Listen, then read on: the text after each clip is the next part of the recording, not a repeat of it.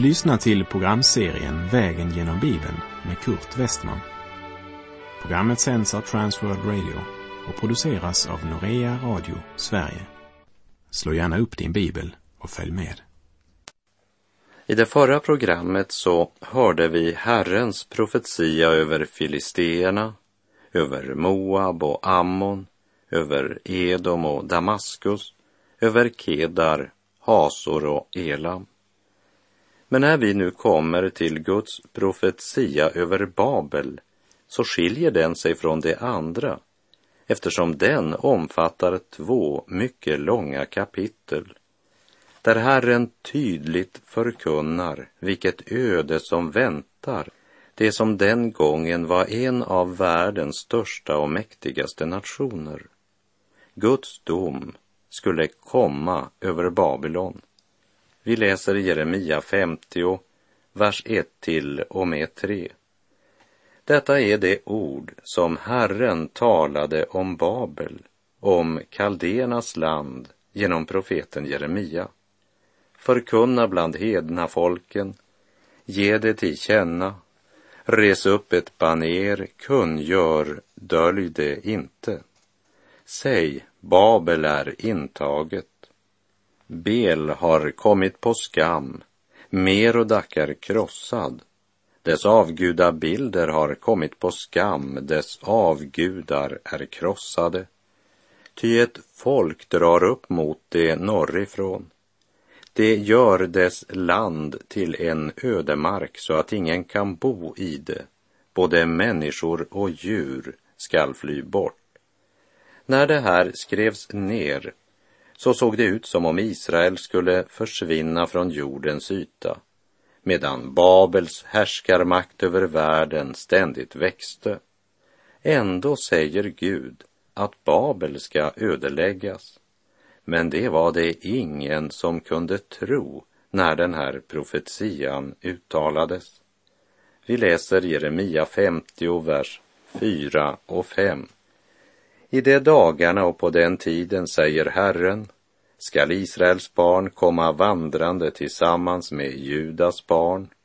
Under gråt ska de gå ut och söka Herren sin Gud. De ska fråga efter Sion och vända sig hitåt. Kom, låt oss hålla fast vid Herren i ett evigt förbund som aldrig ska glömmas. Israel ska överleva, det säger Guds ord. Och den här profetian ser fram mot den dag då Israel ska vända sig till sin Gud. Guds budskap är, Babel skall falla, Israel skall befrias. När Jeremia skriver dessa ord så har det gått nästan femtio år sedan Gud kallade honom till profet. Och hans budskap kunde ha blivit Jerusalems och Juda räddning. Men de ville inte höra talas om omvändelse. De hade ju templet och så många duktiga präster som tröstade dem i deras synder. Jeremia har gisslats, fängslats, hånats, föraktats och mot sin vilja blivit förd till Egypten. Men i anden så ser han bortom fångenskapen. Han ser en underbar, strålande återkomst. Och även om det är under gråt de ska söka Herren sin Gud, så är det inte bara tårar, men också sann omvändelse. De ska söka Gud och är nu även redo att ta sitt ansvar. Även om Herren alltså tillät kaldéerna att ödelägga Jerusalem, så ska även Babels rikes vara räkenskap inför Herren Sebot, Israels helige, för vad de gjort mot Israel och Juda. Det kommer en dag då det mäktiga Babel ska falla. Vi läser Jeremia femtio, vers nio.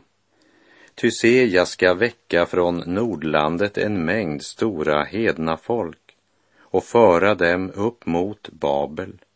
De ska rusta sig till strid mot det, Från det hållet skall de erövras.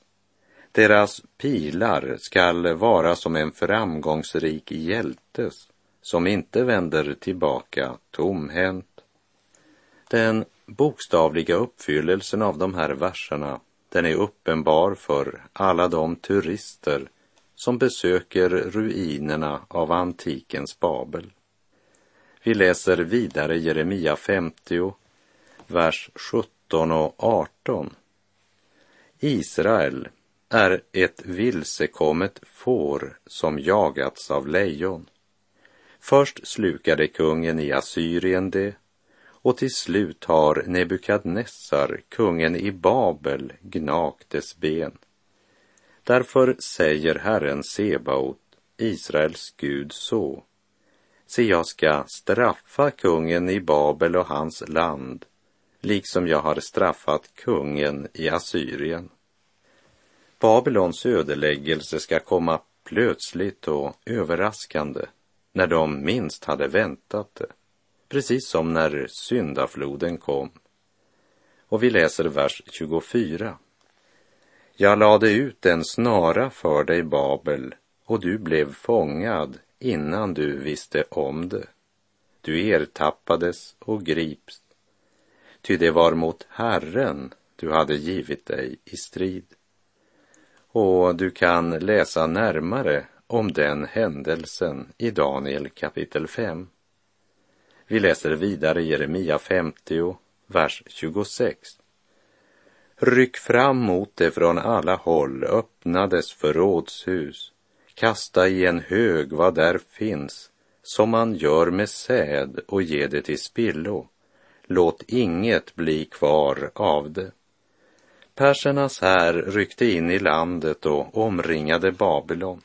Kort tid därefter kunde Kores utan svärdshugg göra sitt intåg i Nebukadnessars ointagbara stad år femhundratrettionio före Kristus, och staden blev fullständigt ödelagd.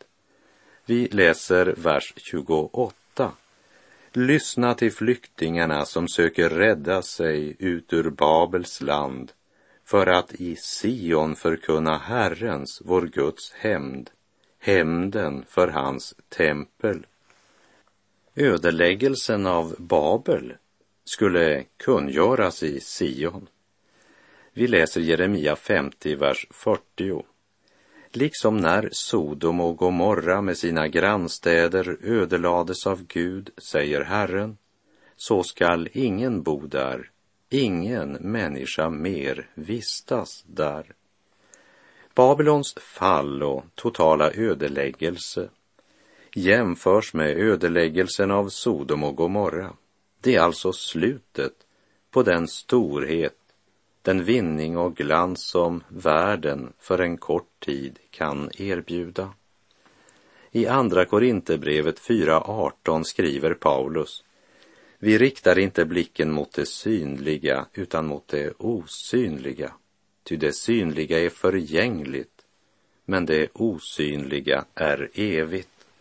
Och vi läser vidare Jeremia femtio, vers fyrtiofem och fyrtiosex.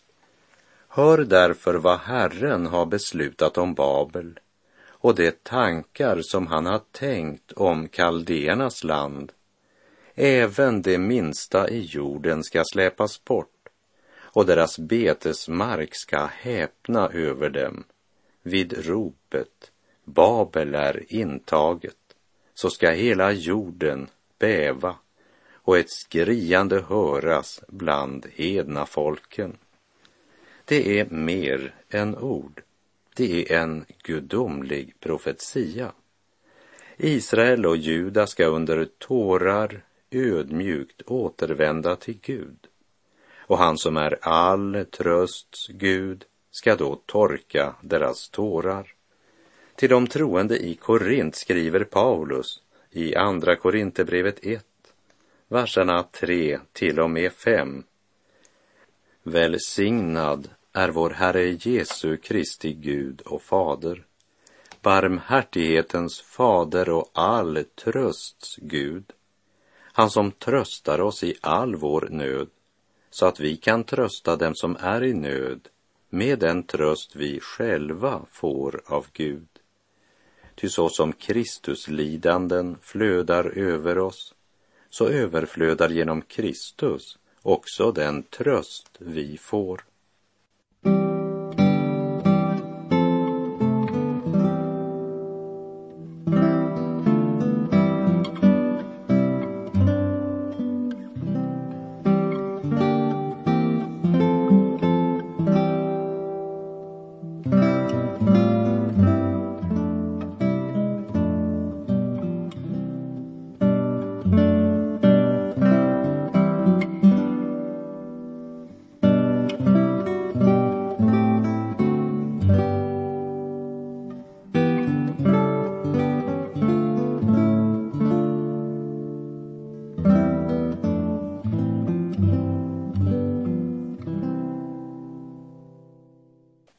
Profetian över Babel och dess fall fortsätter i kapitel femtioett, och jag läser verserna sex till och med tio.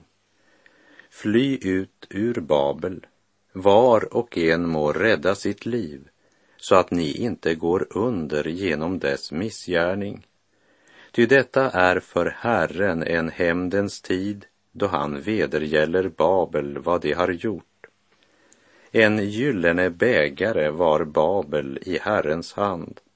Den gjorde hela jorden drucken. Av dess vin drack hedna folken, därför blev det från vettet. Men plötsligt har nu Babel fallit och krossats. Jämra er över det. Hämta balsam för dess plåga. Kanske kan det helas. Vi har försökt att bota Babel, men det har inte kunnat botas. Låt oss nu lämna det och gå var och en till sitt land. Ty dess straffdom når ända upp till skyarna. Herren har låtit vår rättfärdighet gå fram. Kom, låt oss berätta i Sion om Herrens, vår Guds, verk. Och innan vi läser vers tjugofyra så ska du lägga märke till att det framför allt är för vad de gjort mot Sion som straffdomen nu kommer över dem. Hör vad Gud säger till Sion och Israel i profeten Sakarja kapitel två vers åtta. Ty så säger Herren Sebaot, han som för sin härlighets skull har sänt mig till hedna folken som plundrat er. Den som rör vid er, rör vid hans ögonsten. Och den gudomliga sanningen, den ska till sist varje nation och enskild få erfara. När Herren till sist utgjuter sin vrede över alla som stridit mot Guds ögonsten. Vi läser Jeremia femtioett tjugofyra. Men nu ska jag inför era ögon vedergälla Babel och alla kaldeernas invånare för allt det onda de har gjort mot Sion, säger Herren. Och vidare i vers fyrtionio. På grund av dem som i Israel har dräpts måste Babel falla, så som dräpta över hela jorden har fallit för Babels skull. Och Herren, han har ett ord till det av hans folk som befinner sig i Babel. En uppmaning att inte stanna i Babel, utan återvända till Jerusalem, Sion, Guds stad. Jeremia femtioett, vers femtio. Ni som räddat er undan svärdet, ge er av, stanna inte. Kom ihåg Herren i främmande land och låt Jerusalem vara i era hjärtan. Det är viktigt vad som fyller våra hjärtan. Var gång jag läst skriftens berättelse om Daniel så har jag undrat över vad som var Daniels hemlighet. Hur han och hans tre vänner kunde utöva ett så stort inflytande i Babel. några få Guds barn mot det enorma hedniska Babel som överflödade av välfärd, lyx, njutning, omoral och avgudadyrkan. Men hemligheten med Daniel och hans vänner var att även om fienden tvingat deras kroppar till Babel så hade de fortfarande sina hjärtan i Jerusalem. Så var det även med Jeremia, ett ogudaktigt juda som avfallit från Herren och nu sökte sin räddning i Egypten, hade tvingat Jeremia med sig dit. Men skillnaden var att deras hjärtan tillhörde Egypten redan innan deras kroppar kom dit, medan Jeremia hjärta var i Jerusalem och förblev i Jerusalem. Och nu uppmanar Herren genom profeten Jeremia de som fanns kvar av Israel och Juda att mitt i Babels elände vända sina blickar och sina hjärtan mot Jerusalem och till honom som valt att där ha sin boning. Kom ihåg Herren i främmande land och låt Jerusalem vara i era hjärtan. Vi läser Jeremia femtioett, vers femtioåtta. Så säger Herren Sebaot: Babels breda murar skall i grund rivas ner, och de höga portarna skall brännas upp i eld. Så mödar sig folken för intet, och folkslagen arbetar sig trötta för det som ska bli lågornas rov. Kort sagt, de offrar hälsa, familj, ja sitt liv, för att vinna den skatt som förgår. I sitt andra brev skriver Petrus i kapitel tre, verserna tio till och med tretton. Men Herrens dag kommer som en tjuv, och då ska himlarna försvinna under våldsamt dån, och himlakroppar upplösas av hetta, och jorden och det verk som är på den inte mer finnas till. Då nu allt detta går mot sin upplösning, hur heligt och gudfruktigt ska ni då inte leva, medan ni väntar på Guds dag och påskyndar dess ankomst? Den dag som får himlar att upplösas i eld och himlakroppar att smälta av hetta. Men nya himlar och en ny jord, där rättfärdighet bor, väntar vi efter hans löfte. I profetian över Babel säger Herren alltså: Babels breda murar ska i grund rivas ner, och de höga portarna ska brännas upp i eld. Så mödar sig folken för intet, och folkslagen arbetar sig trötta för det som ska bli lågornas rov.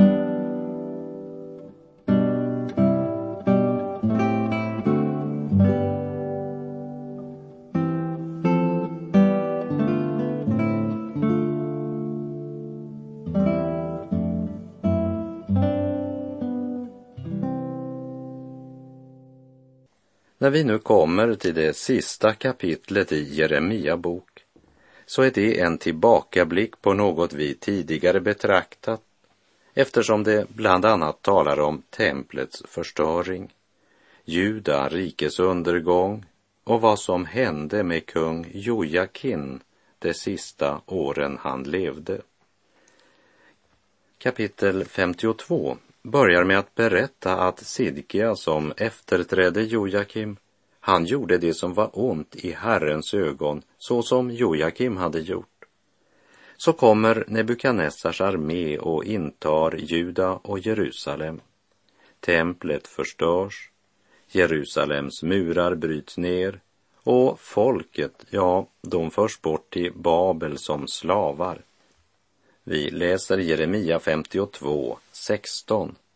Men av de fattigaste i landet lämnade Nebusardan, översten för drabanterna, kvar några att sköta vingårdarna och åkrarna. Så från vers trettioett får vi höra hur Jojakin benådas av den nya kungen som tillträder i Babel. Men då har han varit i fångenskap i trettioåtta år, så hans hälsotillstånd är nog inte det bästa. Och vi läser Jeremia femtiotvå, vers trettioett till och med trettiofyra. Men i det trettiosjunde året sedan Jojakin, Juda kung, hade blivit bortförd i fångenskap, i tolfte månaden på tjugofemte dagen i månaden, tog Evil Merodak, kungen i Babel, samma år han blev kung, Jojakin, Juda kung, till nåder och förde honom ut ur fängelset. Han talade vänligt med honom och gav honom främsta platsen bland de kungar som var hos honom i Babel. Han fick lägga av sin fångdräkt och ständigt äta vid kungens bord så länge han levde. Ett fast underhåll, visst för var dag, ända till sin dödsdag, så länge han levde. Jojakin, som också kallades Jekonja, blev kung vid arton års ålder, men regerade endast i tre månader. Sedan blev han tillfångatagen av Nebukadnessar och bortförd till Babel. Hananja, en av de falska profeterna i Juda, profeterade ju i Jeremia tjugoåtta, fyra och sa: och Jekonja, Jojakims son, Juda kung, och alla fångar från Juda som kom till Babel ska jag föra tillbaka till denna plats, säger Herren. Och det skulle ske inom två år, hävdade Hananja. Hananja talade frimodigt och avslutade sina budskap med orden: så säger Herren. Men han var inte Herrens profet. Han var bara en publikfriare. Men Juda och även Jerusalems olycka, det var att folk flest valde att tro på de officiella prästerna. De var ju så många, och aktiviteterna i templet var ju så imponerande. Och så går Guds dom över Juda och Jerusalem och allt folket. trettioåtta år satt Jekonja, eller Jojakim som han också kallades. Undrar om han efter fem år, tio år, femton år, tjugofem år reflekterade över hur värdelösa budskap Hananja hade förmedlat. Tänk när han med myndig stämma och auktoritativ basröst hade proklamerat: så säger Herren Sebaot, Israels Gud, jag ska bryta sönder den babyloniske kungens ok inom två år. Efter trettioåtta år i fångenskap var han nog inte så intresserad av att höra vad Hananja hade att säga. Och han borde väl en och annan gång under dessa trettioåtta år också ha tänkt på att om prästerna, kungen och folket hade lyssnat till Herrens ord genom Jeremia, hade de aldrig hamnat i Babel. Men stackars Jojakin, han fick så bra levnadsvillkor i Babel att han inte längre kände någon längtan till Jerusalem, Sions stad. Visst slapp han att lida på slutet, men kanske var just det hans största olycka. Det finns inget som tyder på att han ångrade sitt avfall från Gud, och han kom aldrig tillbaka till det land till vilket Gud knutit ett evigt löfte. Han dog i Babel, både på det ena och andra sättet. Och Hananja då, den falske profeten, ja, Han dog samma år som han hade proklamerat sin falska tröst. Som du minns från Jeremia sexton, så läste vi i Jeremia sexton, vers femton till och med sjutton. Profeten Jeremia sade vidare till profeten Hananja, hör på Hananja, Herren har inte sänt dig. Du har fått detta folk att förtrösta på en lögn, därför säger Herren så. Se, jag ska ta bort dig från jordens yta, under detta år skall du dö, ty du har predikat avfall från Herren. Och profeten Hananja dog samma år, i sjunde månaden. Men det var ingen som reagerade då Hananja dog, för det var ingen som verkligen hade lyssnat till Jeremia ord. Det hade bara gått in i ena örat och ut i det andra. Men trots det här gav Jeremia aldrig upp. Jeremia var domens profet och hoppets profet. Ja, men, säger du kanske, nog tycker jag att det var mest dom. Låt oss komma ihåg då att du kan inte predika hopp för ett folk som förkastar Guds utsträckta hand och väljer synden. Hade folket lyssnat till Herrens profet och vänt om, hade också Jeremia fått ett annat budskap att förkunna. Jeremia var trogen Gud och hans ord, helt till sin död. Genom livets alla skiftningar, genom alla svårigheter som mötte honom, gav han aldrig upp.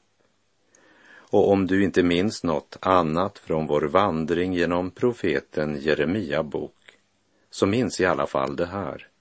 Jeremia var en Herrens tjänare som aldrig gav upp.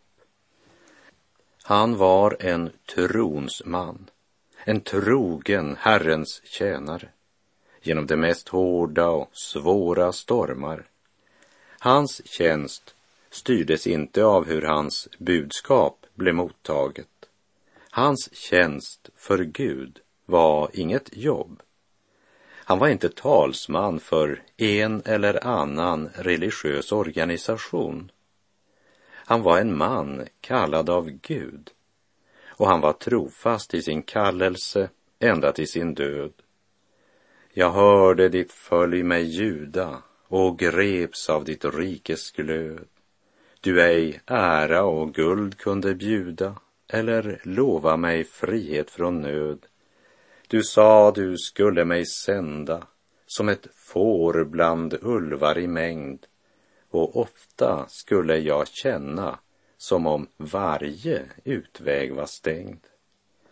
Men Jeremia såg inte efter utvägar, han såg upp till Gud. Må Herren uppresa sådana vittnen i vår tid som ropar ut Guds sanning och håller ut, hur opopulärt det än kan vara. O Gud, all sanningskälla, jag tror ditt löftesord.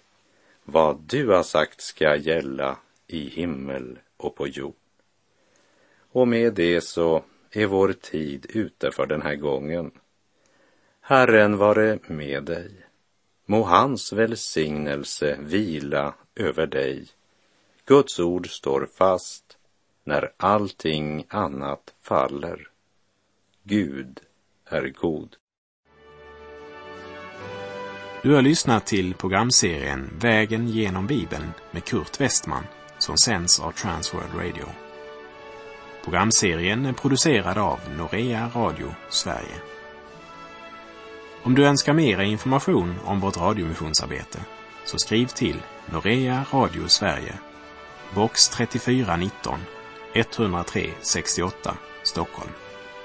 Adressen är alltså Norea Radio Sverige, box tre fyra ett nio, postnumret ett noll tre sex åtta, Stockholm.